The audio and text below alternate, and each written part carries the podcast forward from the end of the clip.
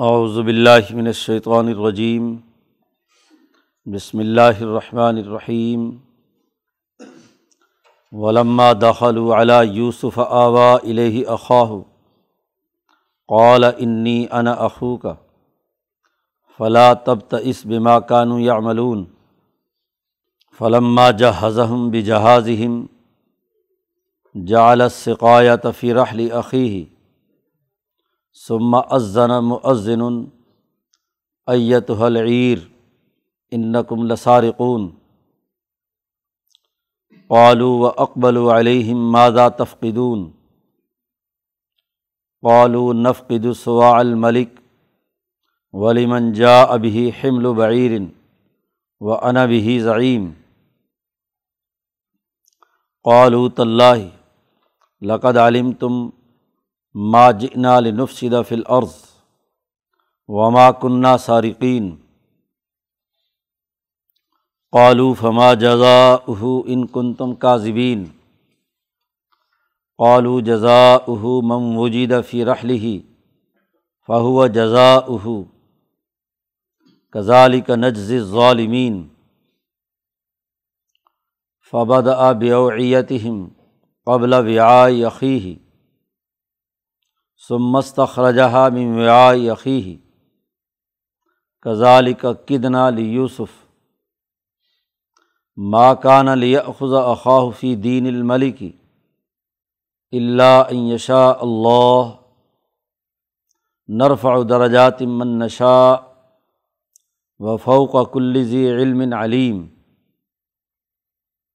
قالوا، ان یسرق فقد سرق اخ اللہ من قبل فسر رہا یوسف فی نفس ہی ولم یب دہال قال ان تم شرم مکانہ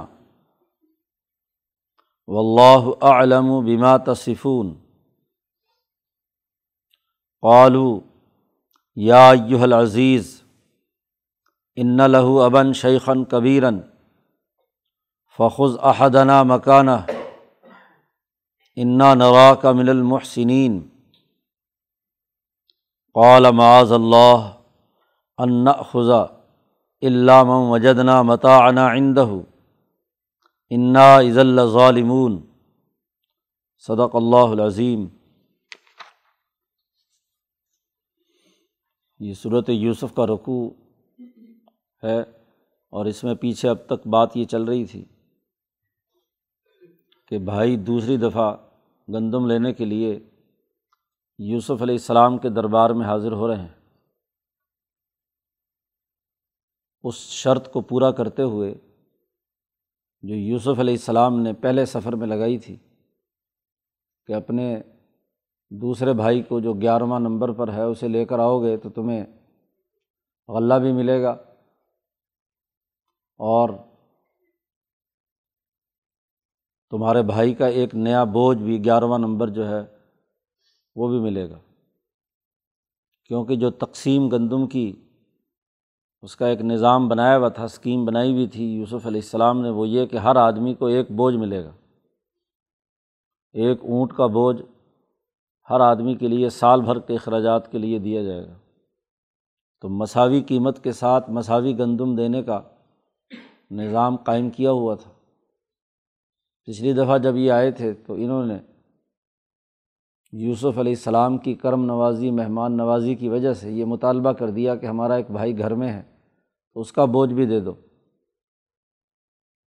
تو یوسف علیہ السلام نے کہا تھا، اسے لاؤ گے تو پھر کام ہوگا۔ اور اگر اسے نہ لائے تو میرے پاس گندم لینے نہ آنا، کیونکہ تم جھوٹ بول کر گویا کہ اپنے بھائی کی طرف سے اب گندم لے کر جانا چاہتے ہو۔ تو جھوٹ بولنے والوں کے لیے یہاں کوئی معاملہ نہیں ہے۔ اپنے والد حضرت یعقوب علیہ السلام کو راضی کر کے یہ اس بھائی کو لے کر جب کنان سے چلے ہیں تو سارے راستے اس کو تنگ کرتے رہے۔ جیسے یوسف کے ساتھ معاملہ کیا تھا، وہی اس کے ساتھ۔ تانے دینا، الزام تراشی کرنا، اس کو ذلیل کرنا۔ مصر میں جب یہ داخل ہو رہے ہیں، باپ نے یہ وصیت کی تھی کہ الگ الگ دروازوں سے داخل ہونا۔ الگ الگ دروازوں سے داخل ہوئے۔ لیکن وہ اکٹھے کر کے یوسف کے پاس ان کے کارندوں نے پہنچا دیے۔ جب یوسف علیہ السلام کے پاس پہنچے ہیں، یہاں سے قرآن حکیم نے اس رقوع میں گفتگو شروع کی ہے کہ ولما داخل علیٰ یوسفہ جب یوسف علیہ السلام کے پاس یہ داخل ہوئے، تو آوا علیہ اخا ہو ان گیارہ بھائیوں میں سے اپنے حقیقی بھائی بن یامین کو یوسف علیہ السلام نے ان سے علیحدہ کر لیا۔ اور انہیں اپنے پاس رکھ کر علیحدگی میں اسے کہا قولا انی انا اخو کا میں تیرا بھائی یوسف ہوں فلاں تب تئس تو غمگین مت ہو، جو انہوں نے تیرے ساتھ حرکتیں کی ہیں یا میرے ساتھ کی ہیں یا والد کو جو تکلیف پہنچائی ہے، تو تمہیں غم نہیں ہونا چاہیے۔ اس کو تسلی دی، سارے راستے وہ پریشان رہا اور اس کو فکر یہ بھی تھی کہ واپسی پہ پھر یہ اسی طرح معاملات کریں گے۔ تو اس لیے یوسف علیہ السلام نے اسے تسلی دے کر اس کی جو تکلیفیں اور ایزائیں یہ بھائی پہنچاتے رہے حسد اور کینے سے، اس سے اس کو تسلی دے کر اپنے پاس ٹھہرایا۔ فلاں تب تئیس بیما کانو یا ملون اب یہاں یوسف علیہ السلام اپنے بھائی کو اپنے پاس رکھنا چاہتے ہیں۔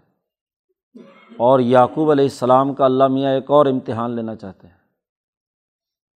اولاد کی فطری محبت ایک درجے تک جائز ہے، لیکن اولاد کی حد سے بڑی ہوئی محبت وہ گویا کہ ایک طرح سے نقصان کا باعث ہے۔ اور جو عام لوگوں کی نیکیاں ہوتی ہیں، وہ بڑے لوگوں کی خرابیاں شمار ہوتی ہیں۔ حسنات الابراری سیاحت المقربین نیک لوگوں کی نیکیاں مقرب لوگوں کے گناہ ہو جاتے ہیں۔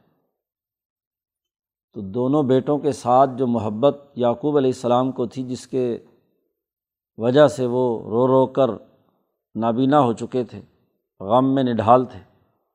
گور غم اس بات کا تھا کہ جو نبوت کا وارث ہے، وہ چلا گیا۔ یوسف علیہ السلام، جس کے ذریعے سے یہ مشن آگے جانا ہے۔ لیکن ایک طبی محبت بھی موجود تھی۔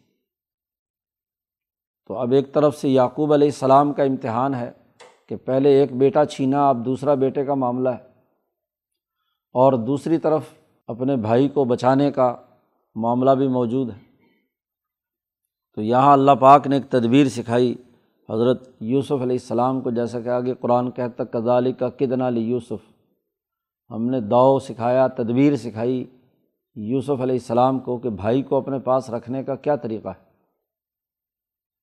قرآن حکیم کہتا ہے، فلما جہاز ہم بھی جہاز ہم جب ان کا سامان اور جہیز تیار کر دیا، جہیز، جہاز، سامان کی تیاری، سفر کے لیے جو سامان تیار کیا جاتا ہے، اگلی منزل میں جو استعمال کرنے کے لیے چیز تیار کی جاتی ہے، اسے عربی میں جہاز کہتے ہیں۔ تو جہاز ہم بھی جہاز ہم ان کا جب جہاز تیار کر دیا، ان کے سامان سب کے گیارہ اونٹ تیار ہو گئے، بوجھ اپنے اہلکاروں سے کہا، انہیں تو شاہی محل میں ٹھہرایا ہوا ہے، بھائیوں کو۔ اہلکاروں کے ذریعے سے وہ سب سامان تیار ہو گیا۔ پچھلی دفعہ تو ہر ایک کی پونجی واپس لوٹا دی تھی، جو انہوں نے قیمت دی تھی۔ وہ بھی اس لیے کہ دوبارہ واپس آئیں۔ ہو سکتا ہے غربت کی وجہ سے ان کے پاس پیسے نہ ہوں اور اگلی دفعہ نہ آئیں۔ اس دفعہ یہ کام کیا گیا کہ جالت سقایت فی رحل عقی ہی پانی پینے کا پیالہ اپنے بھائی کے سامان کے اندر رکھ دیا۔ وہ سامان جو اونٹوں پہ تیار ہو رہا تھا، جو اس کا اونٹ تھا، اس پر جو سامان لادا گیا گندم، تو اس میں وہ پیالہ پانی پینے والا رکھ لیا سکایا پانی پینے والا پیالہ۔ اب جب وہ چل پڑے، تھوڑا ہی فاصلہ گئے تھے کہ سما ازن مؤذن ایک اعلان کرنے والے نے پکارا۔ مؤذن اعلان کرنے والا، اس نے زور سے پکارا ایت العیر، اے قافلے والو، انکم لسارقون، تم تو بڑے پکے چور ہو، لام بھی تاکید کے لیے لائے ہیں، انکم، کہ تم تمام چور ہو۔ اعلان کرنے والے نے یہ اعلان کیا کہ یہ قافلے والے سب چور ہیں۔ گو یہ چوری انہوں نے نہ کی ہو، لیکن پہلے ایک چوری کر چکے ہیں کہ یوسف کو چرا کر بازار میں بیچ دیا، قافلے والوں کو بیچ دیا۔ تو ضروری نہیں کہ اس وقت کے چور ہوں۔ اگر تو یہ یوسف علیہ السلام کے حکم پر اعلان کیا ہے، تو یہ چوری تو پہلے پہلے والی چوری مراد ہے۔ لیکن جو معنی ہے، اس وقت کا جو صورت حال ہے، اس تناظر میں کیا ہے؟ ان کے بارے میں کہا گیا کہ تم چور ہو۔ قالو یہ بھائی کہنے لگے وہ اقبل علیہم رک گئے اور واپس مڑ کر اعلان کرنے والے کی طرف دیکھا، ان کی طرف متوجہ ہوئے۔ کہنے لگے مادہ تفقدون؟ تمہاری کیا چیز گم ہو گئی ہے؟ قالو یوسف علیہ السلام کے اہلکاروں نے کہا کہ نفقد سوا الملک، ہمارے بادشاہ کا پیالہ گم ہے۔ والیمن جا ابھی حمل و بعیرن اور جو اس پیالے کو تلاش کر کے لائے گا، اس کو ایک گندم کا مزید بوجھ دیا جائے گا۔ انعام مقرر کی۔ جی۔ قانون اور ضابطے کے مطابق تو ہر آدمی کو بوجھ ملنا ہے۔ لیکن اگر کوئی چوری کو پکڑ کر لائے گا، تو اس چوری پکڑوانے والے کو ایک گندم کا بوجھ مزید دیا جائے گا۔ والیمن جا ابھی حمل و بعیرن اور وہ جو اعلان کرنے والا شاہی اہلکاروں میں تھا، اس نے کہا، انا بھی ضعیم کہ میں اس کا ضامن ہوں۔ جو یہ چوری کو پکڑ کر لائے گا، میں اسے ضمانت دیتا ہوں کہ ایک اونٹ اس کو فالتو دیا جائے گا بوجھ کا۔ مزید گندم دی جائے گی۔ ضمانت کا قانون قرآن کی اسی آیت سے ہی اخذ کیا ہے۔ کفالہ اور ضمانت کا قانون کہ ضمانت ہم دیتے ہیں، ضامن ہونے کے حوالے سے۔ پالو طلّہ لقد عالم تم ماجن علنف صدا فل وما کنہ سارقین۔ بھائیوں نے یہ بھی کہا کہ اللہ کی قسم، تم جانتے ہو کہ ہم یہاں زمین میں فساد مچانے کے لیے نہیں آئے۔ ماجنا ہم یہاں اس لیے نہیں آئے کہ ہم زمین میں فساد مچائیں۔ یہ چوری کرنا تو زمین میں فساد مچانا ہے۔ وما کنہ سارقین اور ہم کوئی جدی پشتی خاندانی چور بھی نہیں ہیں۔ کہ ہم خاندانی اور نسلی طور پر چور ہوں۔ یا وہاں تو چوری نہ کرتے ہوں، خاندان میں تو یہ بات نہ ہو، یہاں آ کر ہم کوئی فساد مچائیں۔ تمہارے ملک میں، مصر میں۔ تو دونوں باتوں کی انہوں نے تردید کی بھائیوں نے۔ کہ نہ ہم خاندانی چور ہیں، چوری ہمارا پیشہ ہے، اور نہ ہی ہم یہاں زمین میں فساد مچانے کے لیے آئیں کہ یہاں ہم نے چوری کی ہو۔ جب انہیں اچھی طرح پکا کر لیا، تو اب انہوں نے کہا، قالو، جو اہلکار یوسف علیہ السلام کے سرکاری تھے، وہ کہنے لگے، فما جزا اہو ان کن تم کاذبین۔ اگر تم جھوٹے ہو، تو اس کی سزا کیا ہونی چاہیے؟ تم بتاؤ تمہارے یہاں کیا قانون ہے سزا کا؟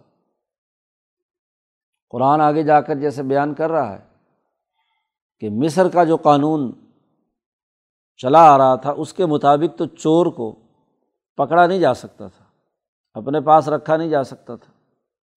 لیکن ابراہیمی شریعت کے اندر اس وقت یہ قانون جاری تھا کہ نان میں، کہ جو آدمی چوری کرے گا، وہ ایک مدت تک، ایک سال تک غلام بن کر رہے گا جس کی چوری کی ہے۔ تاکہ جتنی چوری ہوئی ہے، اس چوری کی مقدار، اس کی خدمت کر کے، اس کی غلامی کر کے، اس کا خدمت گار بن کر وہ اس کا معاوضہ ادا کرے۔ تو یہ ایک سزا تھی۔ چور کو جو اس زمانے میں دی جاتی تھی۔ تو انہوں نے پوچھا، فما جزا ان کن تم کاذبین کیا سزا ہے اگر تم جھوٹ بولو؟ جھوٹے ثابت ہو جاؤ۔ قالو کہنے لگے جزا مم مجیدہ فی رحل ہی فہو جزا اس کی سزا یہ ہے کہ جس کے سامان میں سے وہ پیالہ مل گیا، وہ اس کے بدلے میں رکھ لیا جائے گا۔ فہو جزا اسی کو گرفتار کر لیا جائے، اسے تم رکھ لو۔ یہ ہمارا قانون اور ضابطہ ہے۔ بھائیوں نے کہا کزال کا نجز ظالمین ایسے ہی ہم اپنی سوسائٹی میں جو ظالم چور ہوتے ہیں، ان کا یہی سزا دیتے ہیں کہ جو چوری کرے گا، وہ ایک سال کے لیے غلام بن کر رہے گا، وہ اس، ان لوگوں کی کسٹڈی میں ہوگا، جیسے چاہے مرضی اس سے کام لیں تو یہ ہم سزا دیتے ہیں، ہمارا قانون تو یہ ہے۔ انہوں نے کہا، ٹھیک ہے، اب تلاشی دو۔ تلاشی شروع ہو گئی، ان کو پکڑ کر یوسف علیہ السلام کے پاس لے آئے۔ اور فبدا بیاتم قبل ویائی عقی ہی ظاہر پیالہ تو ان اہلکاروں نے خود رکھا تھا۔ اس لیے انہوں نے بنیامین کے سامان چیک کرنے سے پہلے باقی دس اونٹ جو ہے، اچھی طرح ان کی تلاشی لی۔ قرآن کہتا فبدا ابتدا کی، ان کے برتنوں کی۔ ان کا جو سامان تھا اس کی ہر طرح کی تلاشی لی کہ کہیں پیالہ چھپا تو نہیں رکھا۔ قبلہ ویا یقی ہی اپنے بھائی کے برتن کو چیک کرنے سے پہلے، اس کی تلاشی لینے سے پہلے۔ سمست خراجہ میں ویا یقی ہی اور سب سے آخر میں بنیامین کا اونٹ کی جب تلاشی لی، تو اس میں سے وہ برتن نکل آیا۔ قرآن حکیم کہتا کدالی کا کد نالی یوسف ہم نے یوسف کو ایسی تدبیر سکھائی۔ اس طریقے سے ہم نے بھائی کو اپنے پاس رکھنے کا طریقہ انہیں سکھایا۔ ماکان علیہ خزا خواہ فی دین الملک۔ وہ اس بادشاہ کے قانون کے مطابق اپنے بھائی کو اپنے پاس نہیں رکھ سکتے تھے۔ اللہ یشا اللہ، مگر جو اللہ چاہے۔ اللہ نے یہ ایک نیا قانون جو ان کا اپنا قانون تھا کنان کا، اس کے مطابق ان کو تدبیر سکھائی اور اس کے مطابق بھائی کو اپنے پاس رکھ لیا۔ نرفاؤ درجاتم من نشاؤ جس کا چاہتے ہیں ہم اس کے درجات کو بلند کر دیتے ہیں۔ اس کو فہم و تدبیر اور مطلوبہ مقاصد حاصل کرنے کا طریقہ سکھا دیتے ہیں۔ کچھ لوگ بے وقوف ہوتے ہیں۔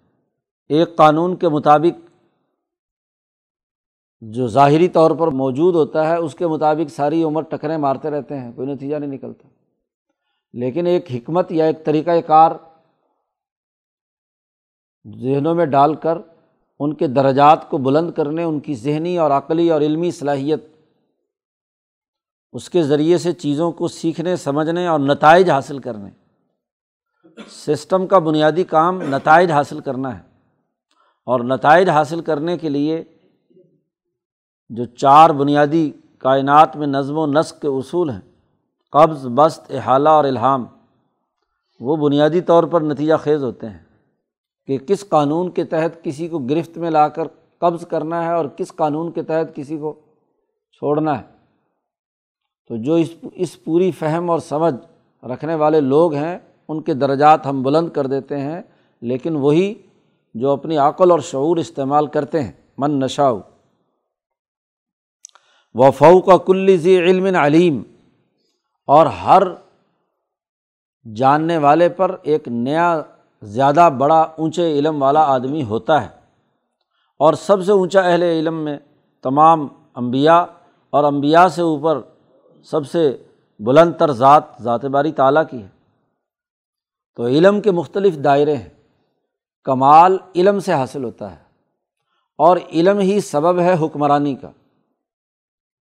آدم علیہ السلام کو بھی جو خلیفہ بنایا گیا، تو وہاں بھی حضرت شیخ الند رحمۃ اللہ علیہ فرماتے ہیں کہ فرشتوں کے مقابلے میں آدم کا جب کمال علمی ظاہر ہوا، تو اس سے حکمرانی اور خلافت کی اہلیت ثابت ہوئی۔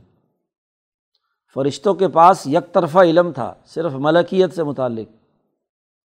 کیونکہ ان کو نہ بھوک لگتی ہے، نہ پیاس، نہ حیوانیت ہے، نہ حیوانی تقاضے ہیں۔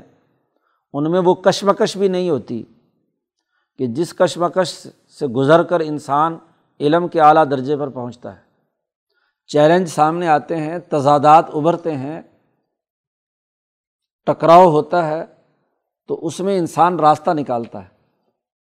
علم کا بنیادی کام یہ ہے۔ کہ وہ پیش آمدہ صورت حال میں جہاں تضادات یا مشکلات کھڑی ہوں تو وہاں سے راستہ نکالنا۔ تو فرشتوں میں یہ اہلیت نہیں، وہ تو صرف یک طرفہ مخلوق، نورانی مخلوق ہے۔ اور وہ اس میں بھی اپنے اختیار سے کوئی کام نہیں کر سکتے۔ وہ لا یاسور اللہ ما امرحم و فالون و مرون ہے جو اللہ نے حکم دے دیا اس پر عمل کرتے ہیں، نافرمانی کرنے کی، سرتابی کرنے کی حکم سے ان کے اندر صلاحیت اور استعداد ہی نہیں ہے۔ وہ ایک طرفہ روبوٹ جو انہیں حکم دے دیا، اس کے مطابق کام کریں گے۔ خاص طور پر وہ فرشتے جو ملائے سافل میں کام کر رہے ہیں، ماتحت انتظامیہ۔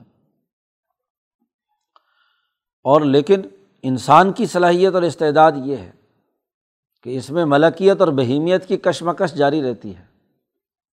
اور پھر اس میں بھی مختلف مسائل اور مشکلات سامنے آتے ہیں۔ دوسرے انسانوں کے رویے سامنے آتے ہیں، ان سے نمٹنے کا طریقہ اختیار کرنا پڑتا ہے۔ تو یہ مشکل حالات میں اعلیٰ علمی استعداد کا مظاہرہ کرتا ہے۔ اسی علمی استعداد کو ہی آدم نے اللہ کے سامنے بیان کیا علامہ آدم الاسماء۔ یہ اللہ نے جو آسماں سکھائے، یہ اس کی طبی اور جبلی فطرت کی وجہ سے اس کے اندر موجود تھے۔ اس نے بیان کیے تو خلافت کے مستحق ٹھہرے۔ حضرت شیخ الند نے فرمایا کہ حضرت آدم علیہ السلام نے اپنی یہ علمی کمال ظاہر کیا تو خلافت کے مستحق قرار پائے اور فرشتے یہ علمی کمال ظاہر نہیں کر سکے تو وہ خلافت سے محروم رہے۔ یہاں بھی قرآن حکیم اسی تناظر میں بات کر رہا ہے کہ وہ انسان جو یک طرفہ سوچ کے حامل ہوتے ہیں، وہ اس کے مطابق سوچتے بھی ہیں، بولتے بھی ہیں۔ اب یہاں یوسف علیہ السلام حکمران ہیں، وہ ایک نتیجہ لینا چاہتے ہیں، بھائی کو اپنے پاس رکھنا چاہتے ہیں۔ اب ملک کا قانون اجازت نہیں دیتا کہ کسی بھی طریقے سے بنیامین کو اپنے پاس رکھا جا سکے۔ تو کنان کا قانون اور کنان والوں کے ساتھ معاملہ ہے۔ تو کنان والوں سے پوچھا کہ تم بتاؤ کہ تمہارا قانون کیا ہے۔ انہوں نے خود اپنی زبان سے اپنا قانون بیان کیا اور اس قانون کی روشنی میں یوسف علیہ السلام نے اپنے بھائی کو اپنے پاس رکھ لیا۔ اس تناظر میں اللہ نے کہا کہ ہم جس کے چاہتے ہیں دراجات بلند کرتے ہیں کہ وہ پیش آمدہ صورت حال میں مطلوبہ نتائج حاصل کرنے کے لیے کس طرح کی علمی استعداد کا مظاہرہ کرتا ہے۔ قولو اب جب اپنے ہی بتائے ہوئے قانون کے تحت بنیامین گرفت میں آ گئے، یوسف علیہ السلام نے اپنے پاس رکھ لیا اور کہا کہ اس کو لے جاؤ۔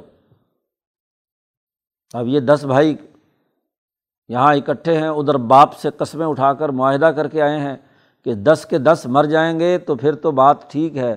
اگر اللہ یوہات ابھی کم ورنہ تو ہم ہر حال میں اپنے اس بھائی بنیامین کو لانے کے ذمہ دار ہیں۔ تو وہاں پکی قسمیں اٹھا کر آئے ہیں۔ اب پریشان ہیں، کہنے لگے، پہلا رد عمل تو یہ ہے، رویوں کا اظہار ہوتا ہے کہ جو دل میں حسد اور بغض بنیامین اور یوسف کے خلاف تھا، اس کا سب سے پہلے تو اظہار کیا۔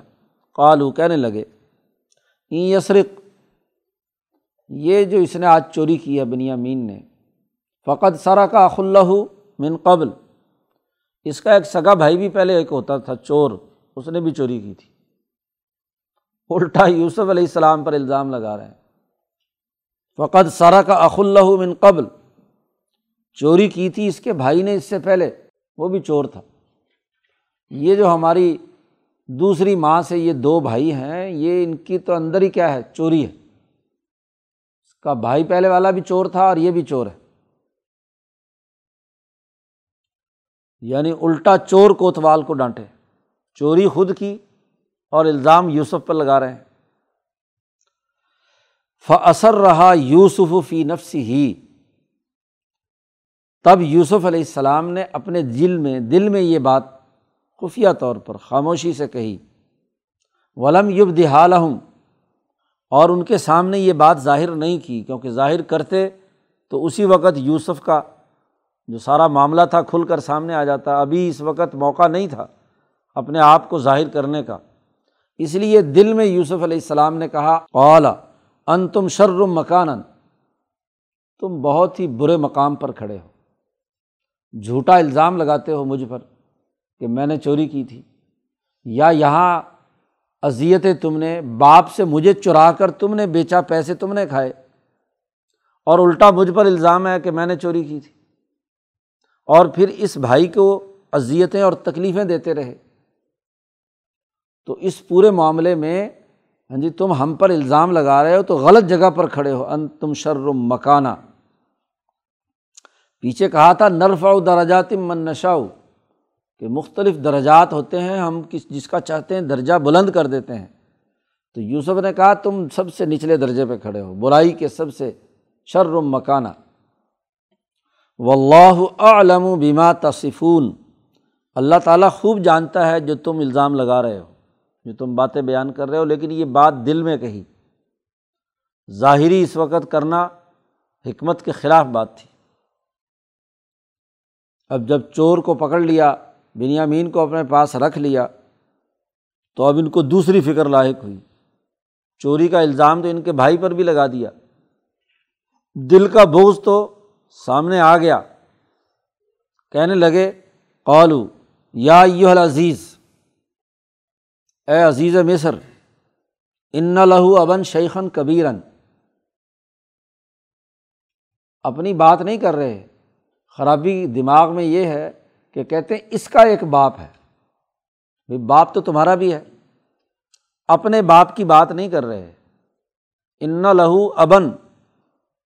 اس کا ایک باپ ہے اور شیخن کبیرن۔ وہ بہت بوڑھا ہے۔ بڑی عمر کا ہے۔ اب اس کا باپ ہے، وہ اس کو چاہتا ہے۔ تو پھر ایسے کرو کہ فخذ احد انا مکان ہو اس کی جگہ پہ ہم میں سے کسی کو رکھ لو اور اس کو چھوڑ دو۔ تاکہ ہم باپ کے سامنے سرخرو تو ہو سکیں کہ ہم جس بھائی کو لے کر گئے تھے، وہ ہم صحیح سالم تمہارے پاس واپس لے آئے۔ اور پھر یوسف علیہ السلام کی نرم مزاجی کا ذکر کر رہے ہیں کہ انا نرا کا من المحسنین ہم تجھے دیکھتے ہیں کہ تو بہت ہی احسان کرنے والے لوگوں میں سے۔ بڑی کرم نوازی کی ہے، ہمیں شاہی مہمان بنایا، خدمت کی، سب کچھ کیا۔ ہاں جی پورا تول کر دیا، سب کچھ۔ تو تو احسان کرنے والا، ایک احسان یہ بھی کر کہ اس کی جگہ پہ ہم میں پکڑ لے، اس کو رہا کر دے۔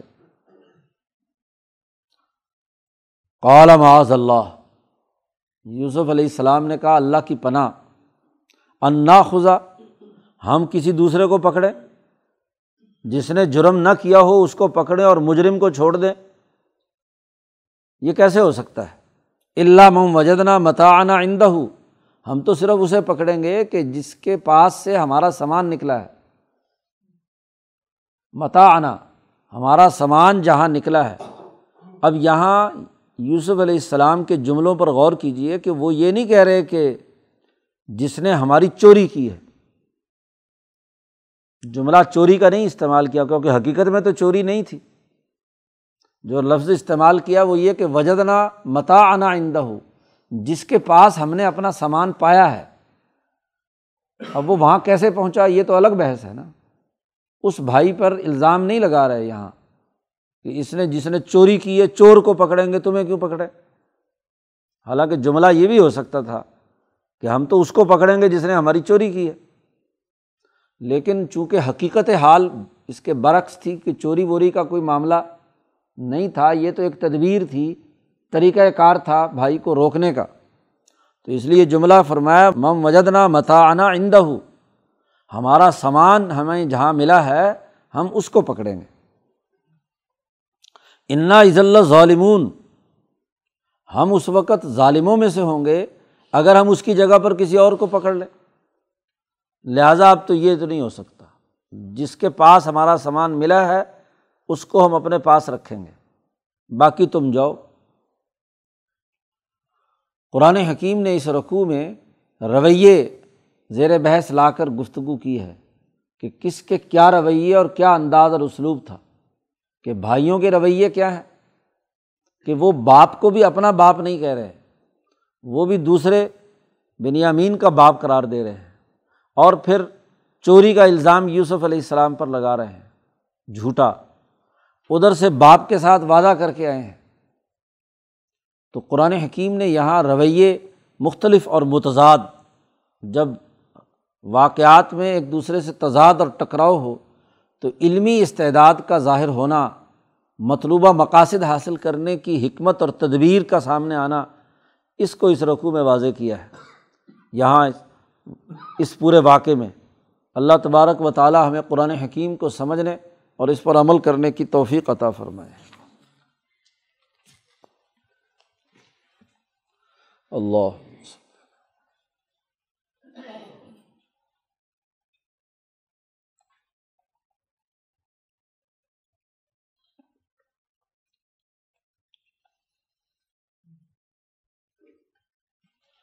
اجمعین۔